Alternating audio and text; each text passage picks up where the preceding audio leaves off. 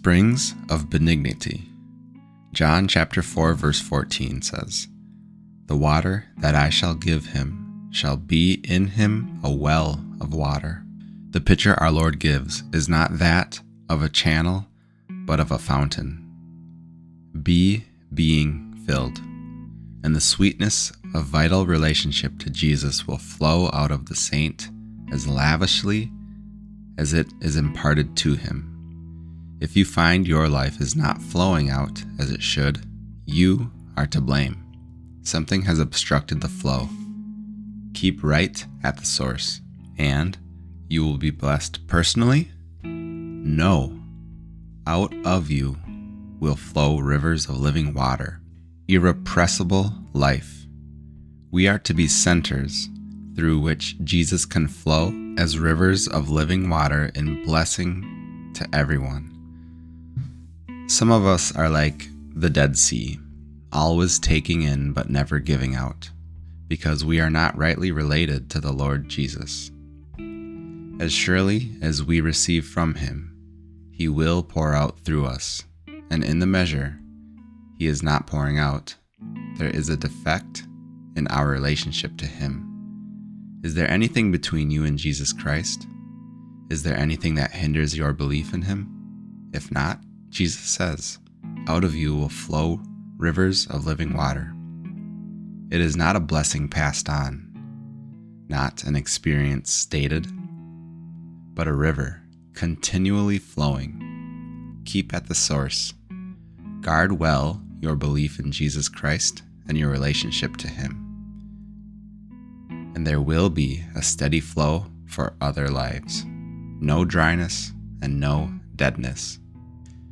Is it not too extravagant to say that out of an individual believer, rivers are going to flow? I do not see the rivers, you say. Never look at yourself from the standpoint of, Who am I?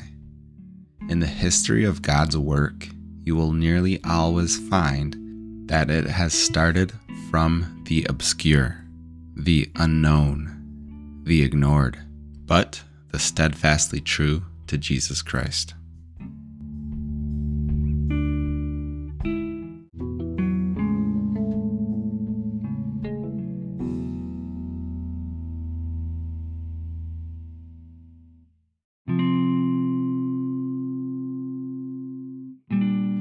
Is there anything between you and Jesus Christ?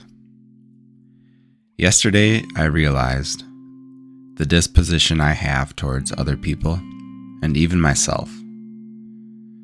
How I pick a few things about a person that I that I deem annoying or flaws that I notice. And those are put over the qualities or traits that may be good about the person.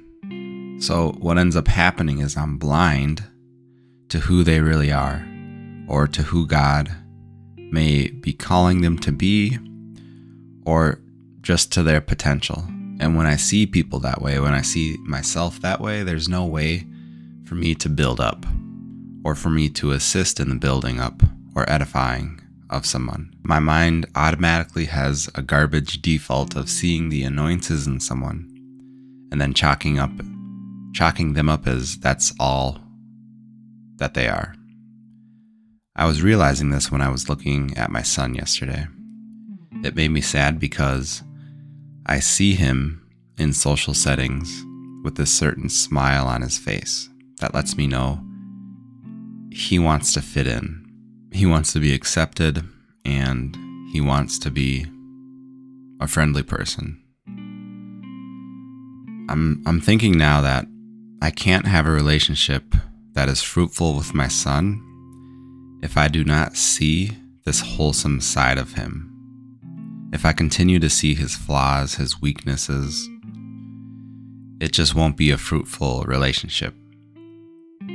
So it's really been put on my heart to begin seeing people in the light of Jesus and with the, the mind of the Lord. Because I think I've realized I've always been tempted to have a mindset an alien mindset or a mindset of the flesh that is focused on the flesh. And I've had sinful thoughts because of that. I've been weak, and it's been such a habit, something so deeply ingrained in me, I've just never realized. But now I'm seeing the separation and destruction that will come of that mindset, especially in the with the people that I know, the people I'm closest with, like my children and my wife. So I have to see them in a new light so I can build them up and edify them and have a loving relationship with them. The next question is anything that hinders my belief in Him. I think my biggest hindrance is the confidence that I've always put in my own flesh. I was reading uh, Psalm chapter 145, verse 18, which says, The Lord is near to all who call on him, to all who call on him in truth. And as a Christian, there, there is one truth. And God's word makes it very clear and defines it very well. And so, as I've been understanding God's word and rewriting my previous truth, which is just a bunch of lies and, and things of the world, there are, I'm just constantly being convicted with a new way to live. And sometimes it still feels like a hard pill to swallow. That just as Paul talks about in Philippians chapter 3, he says, Not having a righteousness of my own that comes from the law, but that which comes through faith in Christ, the righteousness from God that depends on faith. And he's also talking about the knowledge of God, how that's the how nothing is more valuable than knowing the Lord. That is the most valuable thing. And that's what I've been experiencing is that everything else I've been taught, even the things I'm still learning when it comes to personal training, as far as biology and physiology, it's all good stuff to know. But like Paul says, it's basically just counted as rubbish in comparison to knowing God. And going back to my pillars, growing in stature, wisdom, relation with God and man. That wisdom, knowing God, and relation with Him, praying and getting to know Him more, and more of Him being written into my heart. Nothing beats that because I see the fruit of that in my life. And to know more and more what it means to worship in spirit and truth. And that that's all that the Father is seeking for people to worship him. And to worship him, we must worship in spirit and truth. And we can do that anywhere, and we're actually meant to do that anywhere. So today I want to encourage you to be a center through which Jesus can flow as rivers of living water and blessing to everyone. God bless you.